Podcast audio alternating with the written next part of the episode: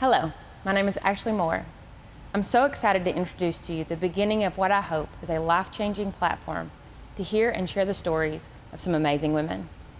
About five years ago, while I was pregnant with my first child, I was getting ready for church and I felt a nudge from the Lord about my testimony. I had to, as a mother, impart my knowledge and my walk with the Lord with my little girl.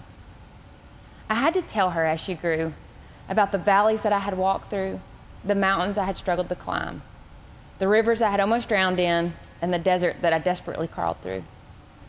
I had to tell her in detail about my walk with the Lord and the times that by my own choices I had walked away from Him. How this world had enticed me trick by trick until I no longer even resembled the child of God that I once had. I had to tell her the cost of these choices, and yet how, regardless of it all, He came looking for me.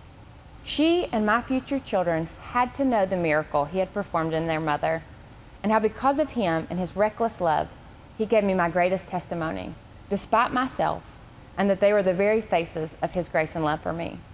How this slave was given a crown. I knew they needed to know this because there's something different about knowing where someone's been to understand where they are now. That's why the word tells us that we're made overcomers by the word of our testimony because we remember that if He did it before, He can do it again. And others know that if He did it for you, that He can do it for them as well. As the day went on, I started to think about some of my heroes in this faith. I wondered if they'd ever faced some of the obstacles that I had faced. Had they ever walked away and found themselves wondering how they were ever going to get out of these chains? I knew I needed to hear their stories. I needed to hear the stories from the pillars in Pentecost. In the Bible, the Israelites set up pillars along their journey to serve as a reminder for future generations of the miracle God had worked in their lives. And Joshua said unto them, Pass over before the ark of the Lord your God into the midst of the Jordan, and take you up every man of you a stone upon his shoulders, according unto the number of the tribes of the children of Israel, that this may be a sign among you, that when your children ask their fathers in times to come, saying, What meanest ye these stones? Then ye shall answer them that the waters of the Jordan were cut off before the ark of the covenant of the Lord. When it passed over Jordan, the waters of the Jordan were cut off. And these stones shall be for you a memorial unto the children of Israel forever. And also, all that generation were gathered unto their fathers. And there arose another generation after them, which knew not the Lord, nor yet the works which he had done for Israel. This story has inspired my passion. I know if we do not pass down the stones that mark our journeys, that remind us of where He's brought us from, there will be a generation that knows not the Lord or of His miracles.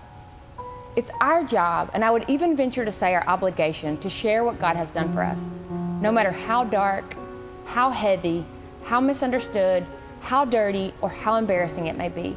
Because someone needs to know the God who cleaned it all up, broke us out and set us free, can in fact do that for them too. Some of these women who have agreed to do this, you'll know. Others you've never met, but they all have a story to tell. They have walked different paths, paid different prices, seen very different shades of darkness, experienced different families, pains, brokenness, different triumphs, victories, manas and miracles, and dance. But the one thing that they all share is Him. Listen to these stones as they cry out from the places where he split the seas and destroyed the ever so present enemy on their trails. These women are our monuments, and their stories are our pillars. If we ever fail to tell their stories, what they have built will crumble. Each of you are pillars in the church. Tell your story. Remember their words and celebrate their victories. Share them with others, hide them deeper in your heart and soul so that we will never forget. These are their diaries.